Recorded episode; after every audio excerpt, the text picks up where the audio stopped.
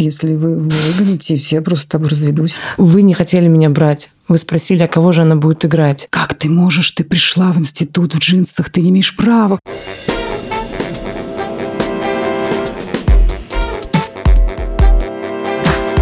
Привет, меня зовут Варя Шмыкова, и я поступала в театральный 4 года. Я уже, слава богу, отучилась и играю в театре, и снимаюсь, но есть ощущение, что все равно что-то не понимаю. И тут выдалась возможность поговорить с теми, кто меня учил, с теми, на кого я равняюсь, и позадавать им каверзные вопросы, и в каком-то смысле закрыть свои гештальты. Привет, я Павел Руднев, я театральный критик и педагог, и мы хотим разобраться в том, что такое современный театр. Это подкаст своем репертуаре. Значит, я не спала ночь перед встречей, я очень волнуюсь, потому что я буду разговаривать пожалуй, первый раз, наверное, с этим человеком. Я побаиваюсь его немножко. А я хорошо выспался. И поэтому будем вместе задавать вопросы нашему легендарному педагогу, режиссеру, мастеру курса и прекрасной женщине. Я Марина Брусникина, театральный режиссер, педагог, профессор школы студии МХАТ, завкафедры школы студии МХАТ, и еще художественный руководитель театра «Практика». У меня есть вопрос, который мучит меня очень долгое время. Я думаю, что вы можете на него ответить, и мне будет очень приятно услышать это именно от вас. Дело в том, что я поступала э, к Брусникину, и у меня я каждый год доходила в Амхате до третьего тура, и также вот э, на третьем туре я читала, не поступила, и мне рассказали такую историю, что вот вы не хотели меня брать, вы спросили, а кого же она будет играть? Ну, вот этого я вообще, конечно, не помню. Я помню, что когда ты уже поступала к Рыжакову, то понятно было, что немыслимый темперамент, да, что очень одаренный человек, но что как бы сложные данные, да. А вот что это значит, сложные данные? Сложные данные, ну, как бы нестандартные, да. Это всегда все зависит от потом попадания вот на мастера, что мастеру как бы нужен именно такой человек, или он понимает, что он с этим будет делать, да.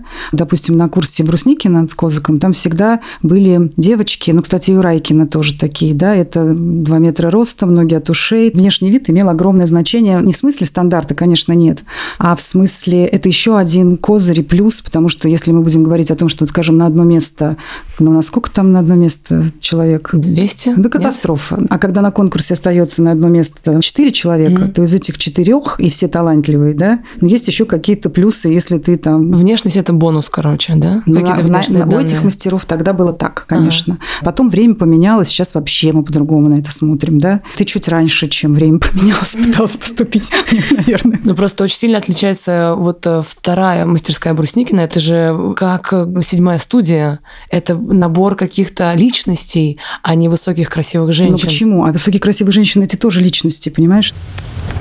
Это важный разговор, потому что мы все еще живем в остатках, в тисках советских каких-то нормативов, в том числе и в актерском образовании, потому что советский театр был, как правило, театром, работающим на тысячник. То есть на зал, в котором есть подъем, угу. маленьких артистов брали в театр кукол, угу. а больших артистов брали в драматический театр. Но какой смысл сегодня в росте, когда, как правило, современный театр существует на маленьких площадках? Угу. Какой смысл сохранять эту проблему роста? Я еще думаю, знаете, про что? Все-таки Совет Советский Союз, да, это какая-то вертикаль, это стремление любого человека быть лучше, быть приближенным к чему-то. Идеальному. Конечно. И все вот эти вот э, высокие артисты, громкие, это все вот это вот э, желание вот вертикали. А сейчас, когда у нас метамодернизм, я не знаю, да, постороннее всякое такое, то вертикаль уже скорее считывается как какая-то шутка, да, и условно мой какой-то невысокий рост и какая-то нелепость, она как раз созвучна времени. А вот тогда еще такой вопрос. Есть такая тоже устойчивая формулировка несоответствие внутренних и внешних данных. Как это понять? Несоответствие внешних и внутренних данных, ну да, такое бывает. Но это тоже зависит, мне кажется, от конкретного вот сегодняшнего момента. Сегодня не соответствует, потом будет соответствовать. Все же меняются, растут, они еще маленькие поступают. Вообще все зависит только от угла зрения на человека, мне кажется. Как это понять-то? Тебе хочется конкретного. Вот что такое? Это голос, который не совпадает с физикой? Мне кажется, это как раз такой спорный момент, вот это вот несоответствие ага. внутренних и внешних данных, потому что понятно, что голос можно изменить, да, представление человека о себе можно изменить. Но очень часто бывает, что какие-то малюсенькие крохотульчики 16-летние уже хотят играть Анна Карениных, но это есть несоответствие детстве, да, там представление о себе. Хотя, может быть, у нее нутро там с 14 лет Анны Карениной, да, ну, как ей кажется. Но зрителю так вряд ли покажется. Это абсолютно моя история, потому что я внутри героини, там, драма Куин, все дела, но внешние данные мои – это нетипичная фигура, условно рыжие волосы, веснушки, как бы ну, русская баба и она должна читать что-нибудь там из Шолохова, что-нибудь там Аксини своими юбками. Mm. А я поступаю, веря в то, что я какая-то лирическая, и я читаю про какое-то вот, ну, не, не Бунин там легкое дыхание, а вот что-то вот такое. И, наверное, это на меня смотрит и понимаю, что, наверное, я еще там внутри не разобралась с собой. Мне кажется, мы же все на самом деле объемные, да, тут просто дело действительно в понимании себя, как себя выгодно подать. Это редко бывает в таком возрасте. Угу. Это какие-то просто такие, ну, нельзя назвать их катурными, шаблонами или штампами, но это есть некие подпорки, которые помогают делать отбор из большого количества людей. Но они абсолютно разрушаемые. А в вашей мастерской есть какой-то метод? Он э, как-то сформулирован? Точно за час не уложимся. Ну, конечно, сформулирован, да. Манифест написан? Да, много пунктов, скажем так. Вау. Один, конечно, понятно, основной. Это очень важно уметь использовать все возможности для того, чтобы осознать себя, да, осознать свои способности и уметь коммуницировать да, с окружающими людьми вот на этом пространстве творческом, художественном, скажем так. Да? Ну вот осознать себя. Но вы прекрасно понимаете, что из них не будет 29 звезд, и даже, может быть, не будет 29 актрис и артистов. Как избавиться от ощущения, что ну, все-таки говоря «да», соблазняете человека и даете ему некую надежду, и очень часто обрекаете на мученичество. Как вот от этой вины избавиться? Потенциальной, потенциальной. Никакой вины, потому что мы как бы мы договариваемся на то, что мы этого человека научим тому, чему мы можем научить в этой профессии. Все угу. дальше – это его судьба. Вот однажды надо понять, да, что у каждого своя судьба, и ты точно не хозяин судьбы. Да? Ты можешь этому человеку, который тебе в данной ситуации интересен, и ты понимаешь, что он имеет право по тем или иным причинам здесь находиться в этом месте, ты можешь дать ему возможность эти четыре года понять себя, раскрыться, получить некие навыки, которые ему помогут в профессии, как дальше будет складываться его судьба, это его судьба. Вот я, например, уверена, что нельзя выгонять, что вот если ты взял человека, ты вот за него ответственен эти четыре года, да, ты же почему-то это сделал, но только какие-то могут быть крайние случаи, когда понятно, очевидно, что это действительно мучение для человека, но если человек способный, но по разным причинам еще не может себя проявить, или это произойдет позже, вот ты дай возможность человеку состояться. Еще же это такой возраст, когда они так только начинают складываться и развиваться. Вообще иногда непонятно во что. Особенно мальчишки. Они же приходят вообще детьми. То через 4 года другие люди выходят. Сложно про это рассуждать, потому что все сводится к какому-то среднестатистическому, да, а мне кажется, что это все неправда. Среднестатистического не существует. Исходя из своего опыта, я могу сказать, что какой-то большой перемены во мне не было. Бывает такое, что человек учился 4 года непонятно как, пропускал, не интересовался, а после выпуска вдруг, осознав, что вот он я, вот она взрослая жизнь, берется за ум и начинает как трактор переть а бывает наоборот. И не секрет, что не все по окончанию актерского факультета продолжают работать в профессии. Я вспоминаю, что есть такая шутка. На первом курсе артист чувствует себя народным артистом Российской Федерации. На втором курсе человек думает, что он заслуженный артист Российской Федерации. На третьем курсе, что он хороший артист. На четвертом курсе, что он просто артист. Ага, ага. И вот я думаю, что вот с этим связано, конечно, это взросление. Просто, конечно, период обучения, он просто совпадает с с элементарным взрослением, да, mm-hmm. и это действительно такой нам большой этап, для этого и нужно высшее образование. Если изменение не произошло, ну, значит, ты плохой педагог. Но я думаю, что если человек, приходящий в актерский вуз, он уверен в своей неотразимости, конечно, и потому что у него тщеславие, и он обязан иметь тщеславие, он хочет славы, у него есть амбиции, без этого в искусстве нельзя состояться. Но дальше в конце четвертого курса понимает, что у него есть какие-то обязанности в том числе, и и возникает ощущение того, что, конечно, ты там личность уникальная, но а, за тобой история театра и коллектив, и понимание того, что ты встраиваешься в большую театральную систему. И вот эта вот проблематизация существования, это, мне кажется, и есть взросление. Вы сейчас сказали про то, что туда никого нельзя выгонять. Но я слышал, такая легенда ходит в институте, да, что у вас когда-то был диалог значит, с Дмитрием Брусникиным по поводу того, что если он выгонит одного студента, то я разведусь. Был парень, это Леша Мартынов, это первая мастерская, вот это Брусникинская. Во-первых, он поступал, и я понимала, что это гений. Ага. Потому что, как он читал, там были такие паузы между тем, как он это делал, ага. как он думал, чего ему читать. Понятно, да, что парень-то прекрасный. И он весь первый курс просто просидел а, ничего, никак не проявляясь, просто в углу. На все смотрел, ничего не делал. А для Брусникина всегда очень важно вот это вот желание, участие, энергия, да, чтобы человек хотел проявляться. А ну, человек просто не проявляется, ну никак. Несколько раз как бы ему говорили, что ты там давай уже как-то, ну вот нет и нет, сидит, сидит. И он в какой-то момент уже, да, сказал, что ну не хочет, значит, ну чего, ну надо расставаться. И я вот тогда сказала, а как можно расставаться, если очевидно, Дайте человеку время, вот очевидно, что он одаренный. Mm-hmm. И тогда вот я прям так поняла, что это будет такая несправедливость, что сказала, что нет, если вы, вы выгоните, все просто с тобой разведусь. Оставили в результате мы имеем артиста и режиссера Алексея Мартынова. Что происходит с человеком? Вот почему такая реакция? Ну, интроверт. Вот и все. Как может быть артист интроверт? Может быть, я интроверт, при том, что у меня такой дикий конфликт из-за этого, да, что я интроверт, занимающийся экстравертной профессией. Ага. И это дикое количество людей, задач, нагрузок, да, и вообще вот как мне приходится жить, для меня это ужасно тяжело, да, потому что я, по сути, интроверт когда Марина Брусникина говорит, что она интроверт, я вспоминаю замечательное признание Аллы Демидовой, большой актрисы значит, театра на Таганке. В ее книгах, в ее выступлениях постоянно идет потрясающее абсолютно размышление о том, что она пошла в профессию для того, чтобы преодолевать стыдливость собственную. И для нее любой выход на сцену – это вызов, это необходимость справляться со своей скромностью. Очень часто люди считают, что раз ты актер, ты, наверное, душа компании, очень легкий на подъем, ты можешь сразу спеть, станцевать, прочитать, рассказать, но это не так. У меня очень много друзей, которые интроверты, актеры, которые очень скромные. У меня тоже там свои счеты с выходом на сцену и с публичностью. Я, конечно, все это люблю, и это все очень здорово, но все равно каждый раз либо пан, либо пропал. Я вот, кстати, не уверена, что те актеры, которые интроверты, что они выбирают эту профессию. Есть же обратная ситуация, когда профессия выбирает тебя. Интроверт – это неплохо в этой профессии. Просто у каждого свое время. Наоборот, людям вот таким глубинным им просто нужно больше времени, чтобы понять, кто они, что они, чего они хотят.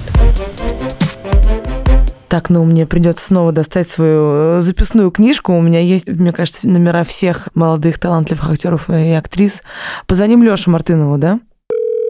Лех, здорово. Привет, Варь. Слушай, ну вопрос, ты же знаешь, да, какой контекст? Хотела узнать, ты в курсе был, что тебя хотели отчислять? Ну, конечно. Празднично сообщил, ну, конечно. Я не то, что знал, я это чувствовал. Ага. И я не знал, что случилось, потому что я знал, что случилось какое-то чудо. До третьего курса я не знал, что это за чудо случилось почему меня не отчислили.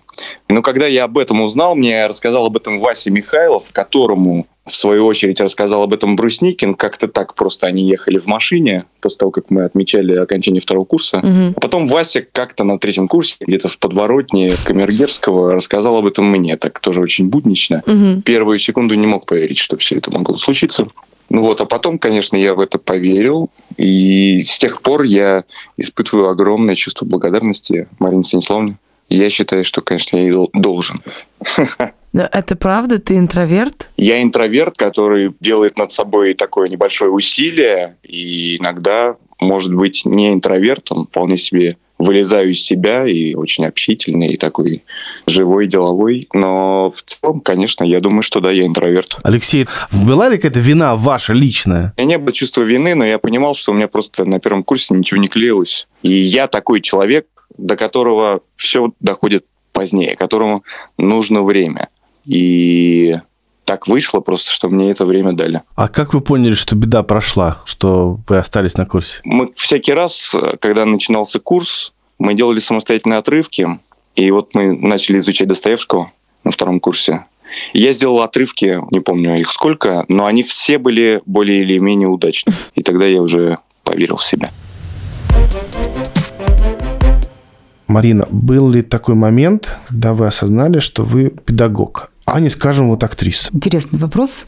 Никогда я этого не осознавала. Так получилось, что на втором курсе ко мне подошла наш педагог Анна Николаевна Петрова, и она мне сказала, будешь речь преподавать? Еще мне там 18 лет. Я думаю, ну, буду. И вот со второго курса она начала меня как бы к себе каким-то образом приучать к этому предмету. Я потом ее как-то спросила, я говорю, Анна Николаевна, почему вы так решили? Она говорит, ну, потому что у тебя были очень умные глаза, ты все время куда-то в пространство смотрела, я поняла, что не просто артистка. Я никогда не относилась к этому как к э, какой-то сложной профессии, вообще к какой-то профессии. Это было как-то безумно органично, интересно, весело, азартно. Так отвечу. В общении с студентами нужна субординация?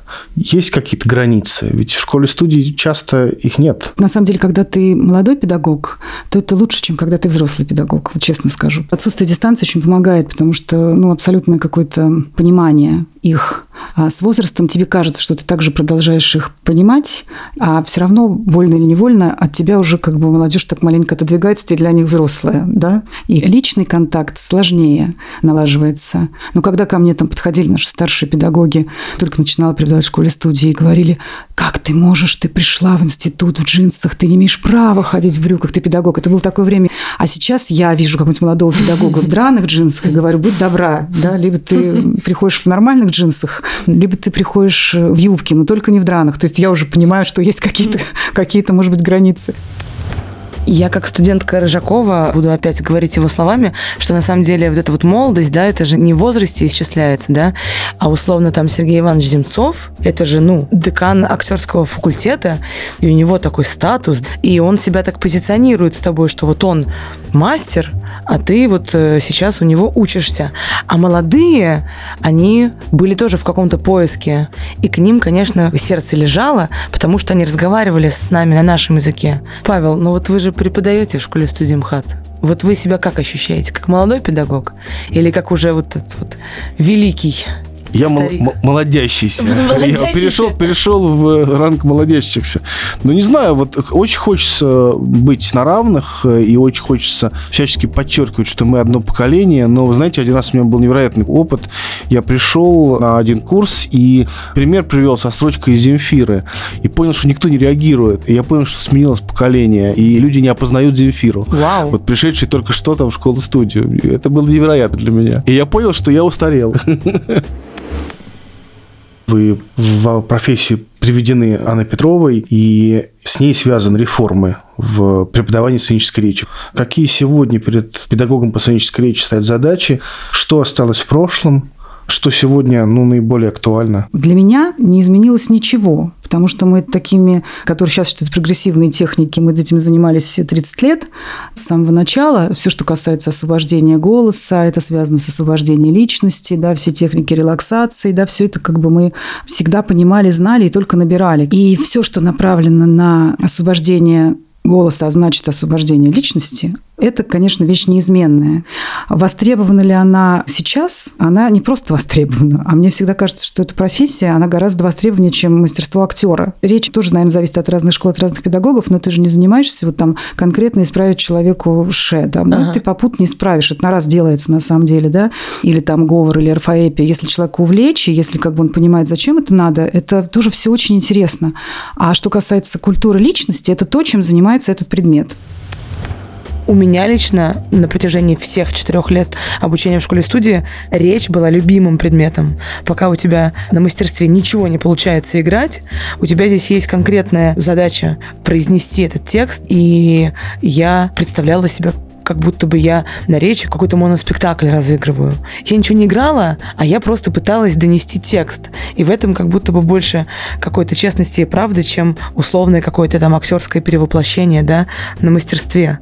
И на самом деле речь — это же один из моих инструментов, да, как актрисы, потому что ты можешь заикаться, ты можешь говорить с говором, ты можешь говорить с хрипотцой, ты можешь говорить, ставя неправильные ударения. То есть это очень большой прям инструмент, который придает краску. Мне кажется, сценическая речь, это, попросту говоря, это не дикторские способности.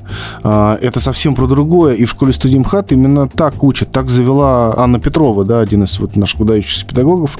Артист говорит не свою фразу, и способ произнесения этой фразы выявляет точность его мышления. Угу. Это акцентирование, понимание структуры текста, это понимание его ритма. И когда артист хорошо сделанной речью читает какой-то текст, он выявляет текст как бессознательную конструкцию, потому что в тексте есть не только содержание, но и как это сделано, какова ткань текста и что между слов. И когда артист умеет проанализировать материал, который перед ним, это выявляется в речи. Вот, собственно, зачем это нужно. Это все равно работа с мозгами артиста угу. и с его личностью, со способностью восприятия.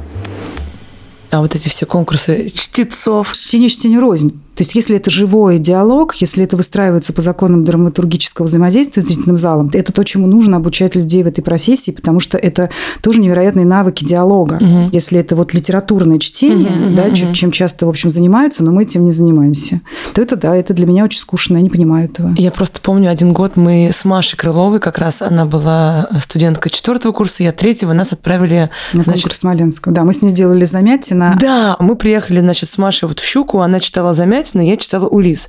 Даже Замятин выбивался в наборе авторов, потому что в основном Чехов, Толстой, Достоевский. Ну, да. И все девчонки и мальчишки, которые читали, они вообще не взаимодействовали с залом, они просто смотрели в какую-то далекую точку, и одна девочка прямо она рыдала, но я сижу, и я не понимаю, как бы с кем она общается. Это было немножко страшно, потому что нам, получается, с Машей очень повезло, но я бы хотела, чтобы это скорее было каким-то правилом, чем исключением. По-разному бывает. И там тоже бывают очень хорошие работы, потому что все-таки там из разных институтов съезжаются люди, и педагоги все разные. Но как бы вот просто есть две тенденции. Да? Есть тенденция вот этого чтения литературного текста, и есть тенденция сделать любой текст живым, то есть чтобы это ну, было зачем.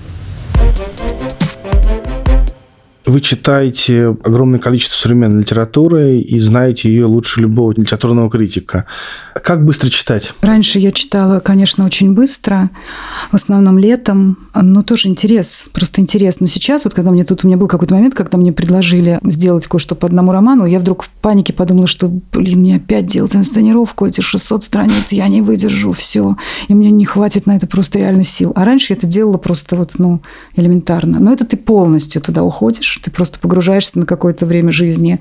А читать, я не знаю, как на этот вопрос ответить. Ну, я тоже делаю это не постоянно, как правило, это лето, угу. и когда конкурсы, да, и когда тебя зовут э, ридерами, то, конечно, это, ты понимаешь, что у тебя вообще нет времени, но ты соглашаешься, чтобы знать. А уж если ты согласился, то хочешь угу. не хочешь, ты за одну ночь вот эти вот... Все равно хочется быть э, в контексте, вот в курсе. Что школа-студия вас лично поменяла? Вообще, конечно, вот в какой-то момент, когда я вдруг начала понимать, что всегда впереди тебя были взрослые педагоги, которых ты бесконечно там, боялся, уважал, ценил. И потом в какой-то момент оказывается, что вот ты уже впереди. Вот это, пожалуй, самое странное, что произошло за эти годы, потому что сама по себе школа-студия со всеми теми событиями, которые в ней происходили, это всегда какое-то место невероятного счастья. Вы один из застрельщиков вот этого изменения в школе-студии, и вы спровоцировали несколько конференций, где сказали о том, что в школе-студии есть сторителлинг, есть променад театр, есть э, вербатим, есть партиципаторный театр, практики новейшего театра. Почему? Ну, потому что я продолжаю дело Дмитрия Брусникина и команды. В нулевые годы, когда театр стал очень резко меняться в России, и появились новые тенденции, новые инструменты и приемы, уже будучи опытным мастером, он, как сказать, ну, он был оскорблен тем, что всего этого не существует в художественном театре mm-hmm. и в школе студии МХАТ. Он просто как жадный человек хотел это все потреблять и понимал, что если какая-то сенсационная технология существует вне художественного театра, вне школы студии МХАТ, это моя вина, это моя проблема. Студенты его называли всегда свой вопрос, э, Дмитрий Владимирович, мы будем это делать? Да. Можно я сделаю это? Да.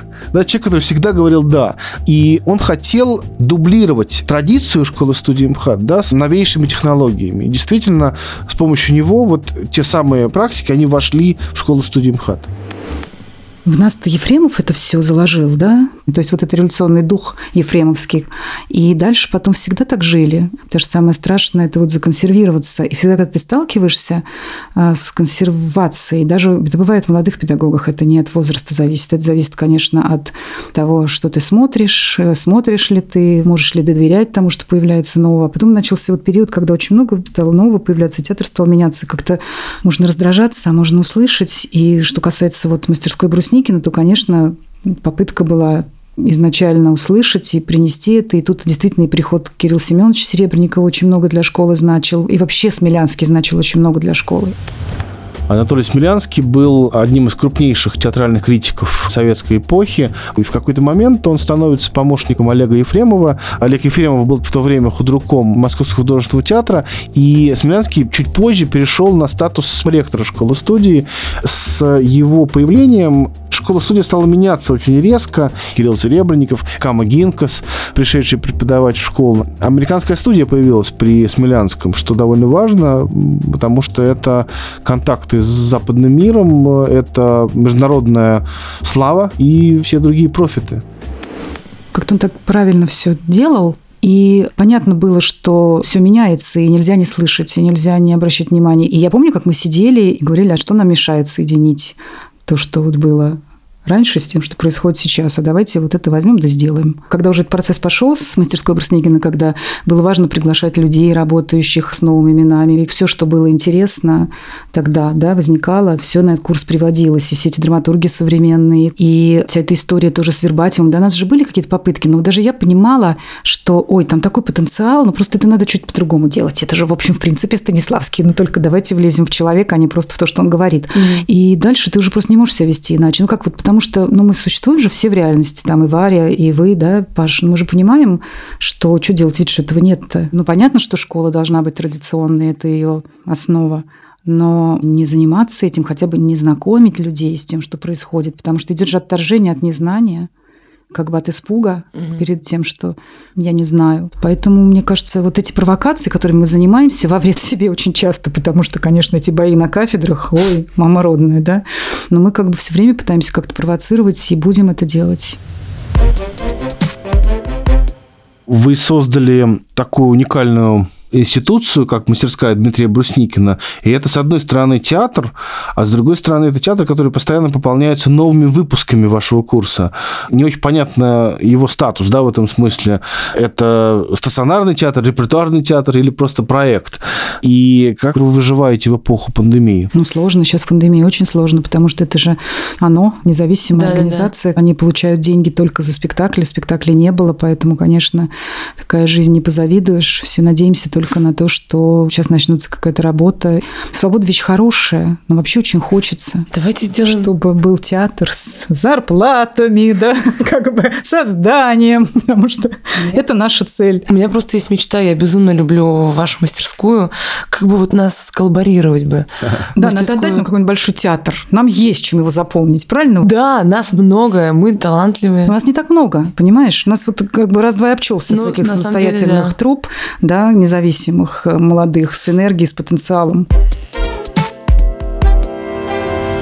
Это был подкаст в своем репертуаре. Мы его делаем совместно со студией «Либо-либо» и фондом Олега Дерипаска «Вольное дело», с которым школа-студия дружит уже больше 10 лет. И студенты школы «Студимхат» очень много ездят э, на гастроли с фондом. География расширилась с годами, и теперь это уже 18 городов России. А еще фонд э, поддерживает исследовательские экспедиции студентов в разные регионы России. Мы надеемся, что дружба будет продолжаться, крепчать и расширяться до всего мира. Меня зовут Павел Руднев. А меня Варя Шмыкова. Над этим подкастом с нами работали продюсер и редактор Алина Белят и звукорежиссеры Юрий Беляев и Кира Ванштейн.